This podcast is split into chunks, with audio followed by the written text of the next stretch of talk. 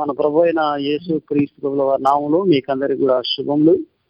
మరి విశేషంగా మరి చిన్న చిత్తకుండపల సమాజం పెద్దలే కావచ్చు కాక మరి సోదరుడు యోనన్న వారి ఆధ్వర్యంలో మీరు ఏర్పాటు చేసిన చక్కటి ఈ యొక్క స్థితిని బట్టి దేవుని స్థుతిస్తూ ఉన్నాము. నిన్నటి దినాన మనం వ్యక్తిత్వాల గురించి చక్కటి ఆధ్యాత్మిక పాఠాన్ని మనం నేర్చుకున్నాం.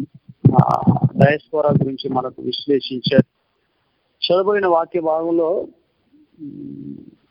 లూకాసు వార్త నాలుగవ అధ్యాయం ముప్పై ఎనిమిది ముప్పై తొమ్మిది వచనాలు మనం చూసినట్లయితే కొన్ని ప్రత్యేకమైన విషయాలు మనం ఇందులో గమనించాలి. ఈ వాక్య ధ్యానంలోనికి వెళ్ళకన్నా ముందుగా మనం మానవుని స్థితి దేవుని సృష్టిని గురించి కొంత తృప్తీకరించుకుని మన వాక్య భాగంలోకి వెళదాం. మానవుడు లేక మానవ లోకం అనారోగ్యానికి మరణానికి కారణం మానవ తప్పిదమే. ఈ రోజుల్లో ప్రతి మానవుడికి అనారోగ్యం వస్తుంది. మానవుడు దేవుని మీద ఆధారపడతాడు? కొందరు దేవుని ఆధారం దేవుని మీద ఆధారపడకుండా జీవించే వాళ్ళు కూడా చాలా మంది ఉన్నారు. ఫస్ట్ రోజుల్లో ఒకరి మీదకి మరొకరు గొప్పతనానికి యుద్ధోపకరణాలు సిద్ధం చేసుకొని మానవుడు సిద్ధం చేసిన వాడు బాధపడుతూ ఉన్నాడు. పొరుగు వారు కూడా బాధపడే రోజుల్లో మనం చూస్తూ ఉన్నాం. ఈ రోజుల్లో కరోనా వైరస్ ప్రపంచాన్నే వణికిస్తుంది. ఆధ్యాత్మికంగా ఉన్నవారు బాధపడుతూ ఉన్నారు. ఆధ్యాత్మికంగా లేని వారు కూడా బాధపడుతూ ఉన్నారు. కావున వైరస్కు భయపడి ఎప్పుడు ప్రార్థన చేయని వారు కూడా ఇప్పుడు దేవా స్వస్థపరచని ప్రార్థన చేసే రోజులను మనం చూస్తూ ఉన్నాం. ఒకవేళ దేవుడు లేడని అనుకునే వారు కూడా ఈ రోజు దేవుని ఎదుట సాగిలపడి దేవా మా మీద ఉన్న ఈ వైరస్ను తీసేయమని ప్రార్థన చేసే వాళ్ళని మనం చూస్తూ ఉన్నాం. అనగా ఈ కరోనా వైరస్ను క్యూర్ చేయడం మానవుని పరిధిలో లేదు ఇది దేవుడే బాగు చేయగలడు అనే నమ్మకంతో ప్రార్థన చేసేవారు చాలా మందిని ఈరోజు మనం వార్తల్లో వార్తాపత్రికల్లో ఎలక్ట్రానిక్ మీడియా ద్వారా మనం చూస్తూ ఉన్నాం. కావున దేవుని వాక్యంలో రాయబడింది ఏమనగా ఒకరు అనారోగ్యంగా ఉన్నప్పుడు మరొకరు వారికొరకు ప్రార్థన చేయవలనని ఒకరు మరొకరి క్షేమాన్ని కోరవలనని దేవుని వాక్యాన్ని చెబుతుంది. ఈ భాగాన్ని మనం దృష్టిలో ఉంచుకొని మనం చదువుకున్న వాక్య భాగంలోనికి వెళదాం. సోదరుడు చక్కగా చదివి వినిపించాడు. లూకాస్ తర్వాత నాలుగో అధ్యాయం ముప్పై ఎనిమిది ముప్పై తొమ్మిది వచనంలో మనం చూసినట్లయితే యేసు సమాజ మందిరంలో నుండి లేచి సీమోను ఇంటిలోనికి వెళ్ళాను. సీమోను అత్త తీవ్రమైన జ్వరముతో పడియుండెను గనుక ఆమె విషయమై ఆయన యొద్ద మనవి చేసుకున్నది ఆయన ఆమె చింతను నిలవబడి జ్వరమును గద్దింపగానే అది ఆమెను విడిచెను. వెంటనే ఆమె లేచి వారికి ఉపచారము చేశాను ఈ పేతుడు అత్త స్వస్థ గురించి సువార్థికులు ముగ్గురు రాశారు. కానీ ముగ్గురు రాతలో మూడు తేడాలు మనకు కనిపిస్తూ ఉన్నాయి. ముందుగా అది నేను మీ ముందుంచాలని ఆశపడుతూ ఉన్నాను. మత్తయి సువార్త ఎనిమిదో అధ్యాయము పద్నాలుగు పదిహేను వచనాలు మనం చూసినట్లయితే ఈ మత్తాయి అనే లేఖికుడు యూదులకు రాస్తాడు. యూదులకు రాసిన ఈ లేఖలో ఆయన ఇస్తున్న సందేశం ఏంటంటే పద్నాలుగవ వచనంలో యేసుక్రీస్తు ప్రభుల వారు వచ్చాడు ఆయన ముట్టాడు పేతురత్త బాగుపడింది అనే విషయాన్ని ఆయన రాస్తాడు. అనగా ఈ మత్తయి రాసిన ఈ లేఖలో భాగంగా యేసు క్రీస్తు ప్రభుల వారు వచ్చాడు బాగు చేశారు. అక్కడ ఉన్న ఆంధ్రేయ యోహాను వారు అయ్యా ఈమెకు జ్వరం వచ్చింది బాగు చేయండి అని అడిగిన స్థితి మత్తయి రాయలేదు. అంటే ఒక యూదుడుగా బాగు చేశాడని రాస్తున్నాడు కానీ ఆ యూదా స్థితి ఆ యూదుల్లో ఉండే లక్షణం యేసు క్రీస్తు ప్రభుల వారిని అంత ఎక్కువగా హానరు చేయని స్థితిలో ఆయన అడిగినట్టు రాయలేదు కానీ స్వస్థత చేశాడని మాత్రమే రాస్తాడు. అనగా ప్రార్థన చేయటం ద్వారా స్వస్థ జరుగుతుంది అనే స్థితి ఎందుకో మత్తయి అనే లేఖికుడు రాయటం లేదు అనే విషయాన్ని మీరు ముందుగా గమనించాలి. ఈ మత్తయి రోమా ప్రభుత్వంలో పన్ను వసూలు చేసేవాడు. ఆ తర్వాత మార్కు విషయానికి వచ్చినట్లయితే మార్కు సువార్థికుడు యేసు క్రీస్తు ప్రభుల వారి శిష్యుడు కాడు.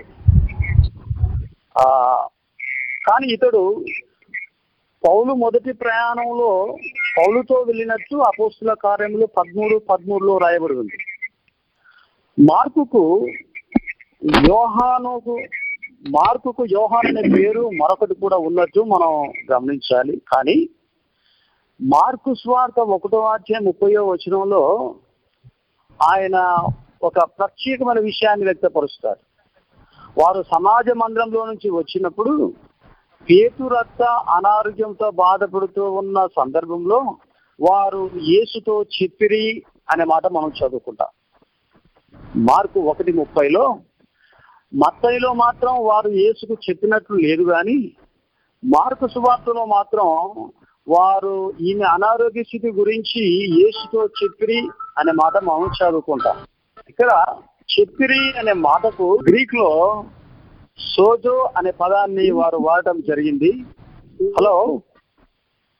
హలో? వింటున్నారు కదా? వారు యేసుతో చెప్పిరి అనే మాట మనం చదువుతాం. ఈ చెప్పిరి అనే మాటకు గ్రీక్లో సోజో అనే పదం వాడారు. అది ఎందుకు వాడతారంటే ఏదైనా ఒక విషయం ఆయనకు చెప్పాలన్నా చెప్పాలన్నా ఏదైనా ఒక విషయం ఆయనకు విన్నవించాలన్నా చెప్పడానికి సోజో అనే గ్రీక్ పదాన్ని వాడతారు. అంటే వారు చెప్పారేమని? పేతురు అత్త జ్వరంతో పడి ఉన్నది అనే విషయాన్ని మాత్రమే చెప్పారు కానీ బాగు చేయండి అని మాత్రం వారు చెప్పినట్టు మార్కు రాయలేదు. అనగా బహుశా వాళ్ళు అనుకుని ఉండవచ్చు యేసు క్రీస్తు ప్రభుల వారికి చెప్పడం వలన ఏదో మంచి విజయం వస్తుందని వారు అనుకుని ఉండి ఉండవచ్చు. ఇక లూక విషయానికి వస్తే ఒక ప్రత్యేకమైన విషయాన్ని మనం జ్ఞాపకం చేసుకోవాలి. లూక చాలా చక్కగా రాస్తాడు ముప్పై ఎనిమిదవ వచనంలో. సీమోను అత్త తీవ్రమైన జ్వరముతో పడి ఉండెను. గనుక ఆమె విషయమై ఆయన యొద్ద మనవి చేసుకొనిరి. లూక వైద్యుడు కాబట్టి తీవ్రమైన జ్వరము అనే విషయాన్ని ఆయన రాయటం మనం ఇక్కడ గమనించాలి. బహుశా లూక వైద్యుడు కాబట్టి ఆ యొక్క వై ఆ యొక్క జ్వరాన్ని ఆయన పసిగట్టి ఉండవచ్చు గుర్తించి ఉండవచ్చు. అది డాక్టర్లకు బాగయ్యే జ్వరము కాదు అని లూక గుర్తించి తీవ్రమైన జ్వరం అని ఈ లూక రాస్తున్న సందర్భాన్ని మనం గమనించాలి. అనగా వైద్యుడిగా పేతురు అత్తకు వచ్చిన ఆ యొక్క వైరస్ ఆ యొక్క జ్వరము మానవుల జ్ఞానానికి అందని జ్వరంగా ఉంది అని గుర్తించి ముందుకు సాగుతున్న ఆ విషయాన్ని గమనించాలి. పేతురు రాసిన ఈ వాక్యం ఆ విషయాన్ని మనం గమనించినట్లే తీవ్రమైన అనే పదాన్ని వాడటంలో ఆ జ్వరానికి మందు లేదు వైద్య శాస్త్రాల్లో కూడా లేదు అని రాయటానికి ఆయన ప్రత్యేకంగా విశ్లేషిస్తున్నారు. ఏ సోదరుడా సోదరి ఈ లూకా రాసిన విషయాన్ని మనం జ్ఞాపకం చేసుకున్నట్లయితే లూకా ఒక వైద్యుడిగా ఆ జ్వరము మందులకు తక్కువగాని జ్వరముగాను మరి ఏ వైద్యానికి కూడా అది తక్కువగాని జ్వరంగాను ఉన్న సందర్భంలో దేవుడు ఒకడే బాగు చేయగలడు అన్న విశ్వాసాన్ని వైద్యుడుగా ఉన్న లూక జ్ఞాపకం చేస్తూ ఆమెకు తీవ్రమైన జ్వరంతో బాధపడుతుంది అని యేసు క్రీస్తుల వారితో మనవి చేసుకున్న సందర్భాన్ని గమనించారు మత్తయి ఏమాత్రం యేసుక్రీస్తు ప్రభుల వారితో మాట్లాడి సంపాదించుకున్నాడని రాయలేదు. మార్కు కూడా ఊగ చెప్పారు ఏసే బాగు చేశాడని రాయగా లూకా రాతలో మాత్రం ప్రత్యేకమైన ఆత్మీయత ఉన్నట్టు మనం గమనించాలి. తీవ్రమైన జ్వరం డాక్టర్ బాగు చేయలేడు కానీ యేసు క్రీస్తు ప్రభుల వారు మాత్రం బాగు చేస్తాడు అన్న తాత్పర్యము కలిగి ఈ వైద్యానికి లేక ఈ జ్వరం బాగు చేయబడాలి అంటే ఇది మందుల ద్వారా తక్కువ కాదు అన్న తాత్పర్యంతో యేసు క్రీస్తు ప్రభుల వారితో వారు మనవి చేసిరి అని రాస్తారు. చూడండి మరొకసారి మనం ముప్పై ఎనిమిదో వచ్చినంలోనికి వెళదాం. సీమోను అత్త తీవ్రమైన జ్వరంతో పడి ఉండేను గనుక ఆమె విషయమై ఆయన యుద్ధ మనవి చేసుకునిది. అనగా అక్కడ ఉన్నవారు పేతురు అత్త అనారోగ్యాన్ని బాగు చేసుకోవడానికి యేసు క్రీస్తు ప్రభుల వారి యొద్ మనవి చేసుకునిరి ఈ మనవి అనే మాటకు గ్రీక్లో ప్రత్యేకమైన పదాన్ని వారు రాశారు. ప్రోసుకే అనే పదాన్ని రాయడం జరిగింది. దీని భావం ఏమనగా వారు రిక్వెస్ట్ చేసుకునిది. కొన్ని సందర్భాల్లో గోజాడిది. కొన్ని సందర్భాల్లో ఆ అయ్యా మీరే మాకు శరణం దీన్ని బాగు చేయడానికి నీవే సమర్థుడు అని చెప్పే స్థితిలో ప్రోసుకే అనే గ్రీక్ పదాన్ని వారు వాడారు. దీన్ని బట్టి మనం నేర్చుకునాల్సిన ఆత్మీయ పాఠం ఏంటంటే మత్తై మార్పు విన్నవించినట్లు గతిమాలినట్లు వారు రాయలేదు కానీ లూకా మాత్రం ప్రత్యేకంగా రాస్తున్న మాటలు ఏంటంటే ఆమెను బాగు చేయడానికి పేతురు యోహాను ఆంధ్రే అన్న వారు యేసు యొద్ద మనవి చేసుకుంది అని మనం చదువుతాం. అనగా ఒక రోగం ఒక వైరస్ ఒక ఇబ్బంది మానవుడికి కలిగింది అంటే డాక్టర్ బాగు చేయకపోవచ్చు మన చుట్టూ ఉన్న పరిధులు బాగు చేయకపోవచ్చు కానీ ఆ యొక్క వైరస్ను తీసివేయడానికి దేవుడు ఒక్కడే అన్న తాత్పర్యం ఆనాడు వైద్యుడైన లూకా తెలుసుకున్నాడు. ఈరోజు మనం కూడా తెలుసుకోవలసిన అవసరం ఎంతైనా ఉంది అనే విషయాన్ని మనం జ్ఞాపకం చేసుకున్నాం. ఈ రోజుల్లో ప్రపంచాన్ని గడగలాడిస్తున్న ఈ యొక్క కరోనా వైరస్ ఇది మందులకు తక్కువ కావటం లేదు. లేక వేరే ఏది చేసినా అది తక్కువ కావటానికి ఏమాత్రం స్థితులు లేని సందర్భంలో మనం మొట్టమొదటిగా మనం తీసుకోవలసిన నిర్ణయం ఏమనగా దేవుని యొద్ద మనవి చేసుకోవటం చాలా మంచిది. మనం అటు ఇటు చూడకుండా ప్రతివాని మోకాలు మోకరించబడి దేవా జ్ఞాపకం చేసుకో మా దేశాన్ని ప్రపంచాన్ని అని దేవుని యొక్క మనవి చేసుకోవడంలో ఈ వైరస్ను తగ్గించడానికి మనం మంచి ఏర్పాటు చేసిన వాళ్ళం అవుతామనే విషయాన్ని ప్రభు పేర మీకందరికి జ్ఞాపకం చేస్తూ ఉన్నాను. ఒక ఈ రోజులో చాలా మంది వైద్యులు వారి జ్ఞానం మీద ఆధారపడి దేవుని నమ్మని వాళ్ళు చాలా మంది ఉన్నారు. కానీ ఈ రోజుల్లో ట్రీట్మెంట్ చేస్తూ ఉండగా వైద్యులకు కూడా కరోనా వైరస్ పాజిటివ్ వచ్చింది. అనగా వైద్యులు కూడా దాన్ని అనుభవిస్తూ ఉన్నారు. కొందరు వైద్యులు రాజీనామా చేస్తూ ఉన్నారు. కానీ విశ్వాసం గల మనము మన జీవితాలు నమ్మకం కలిగి దేవుని యొద్ద మనవి చేసుకోవటం నేర్చుకోవటం మంచిది.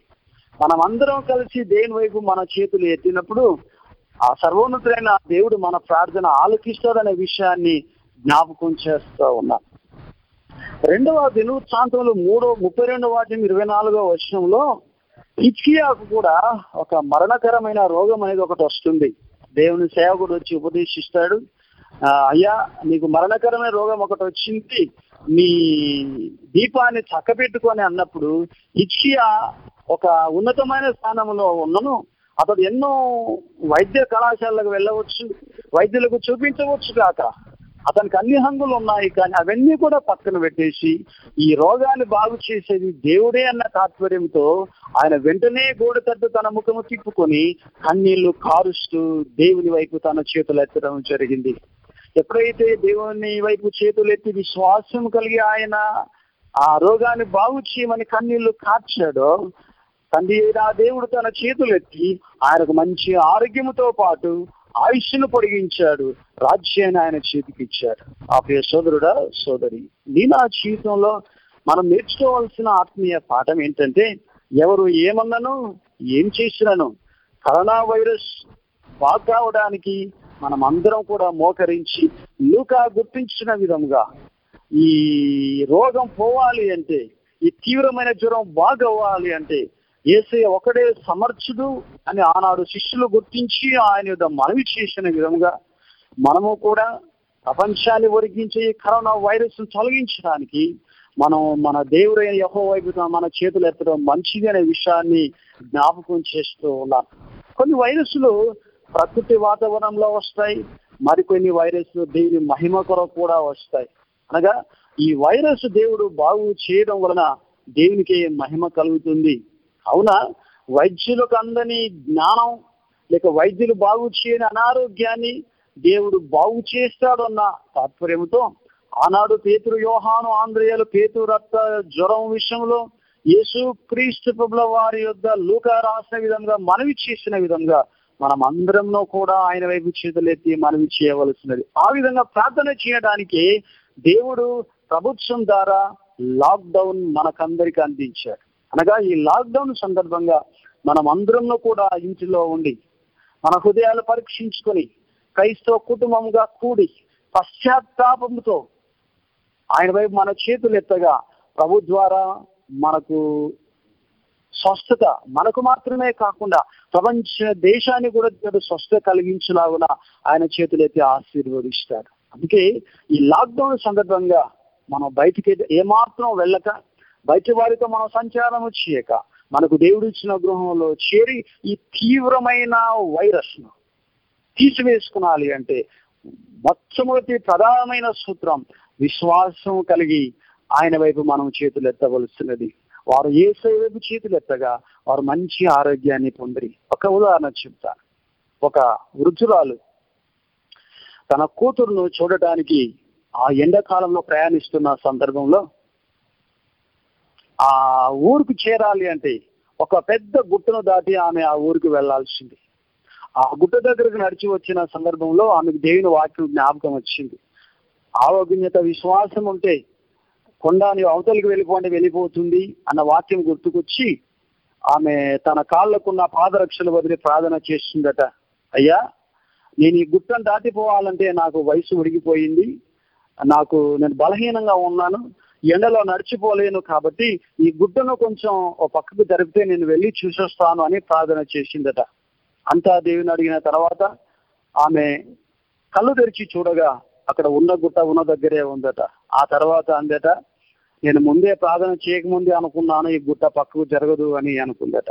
కొన్నిసార్లు అవిశ్వాసంతో చేసే ప్రార్థన మనకు సమాధానం తీసుకుని రాదు. కానీ మా ప్రార్థన చేసే చిన్న మంద మోకరించి ఆ తీవ్రమైన వైరస్ను తీసివేయడానికి మనం విశ్వాసంతో గురిపెట్టి దేవుని అడిగినట్లయితే కరుణామడి నా దేవుడు జాలి గలవాడు ప్రేమ గలవాడు మనకు కావలసిన సమృద్ధి అయిన ఆరోగ్యాన్ని ఇస్తాడు. ప్రపంచంలో మరి విశేషంగా మన దేశంలో ఉన్న కరోనా వైరస్ అంతా తీసివేయడానికి ఆయన ఒక్కడే సమర్థుడు. కావున విశ్వాసం కలిగి ఆ తీవ్రమైన వైరస్ను తీసివేసుకోవడానికి వైద్యుల లూక ఇచ్చిన విధంగా వారు శిష్యులు ఏసైనా అడిగిన విధంగా మనం కూడా మన దేవుని అడుగుదాం.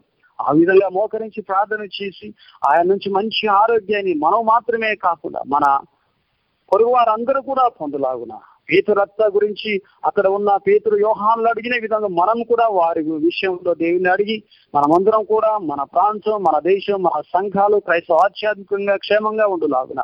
మనం అందరం ప్రార్థన చేయాలని మీకందరికి జ్ఞాపకం చేస్తూ ఈ సమయాన్ని నాకు ఇచ్చిన నాయకత్వం వహించే వారికి మరి యోనాన్న గారికి మీకందరికీ కూడా కుటుంబంగా తెలుపుకుంటూ ఈ కొద్ది మాటల్లో ముగిస్తా ఉన్నాను. దేవుడు మిమ్మల్ని అందరినీ దీవించును ఆమె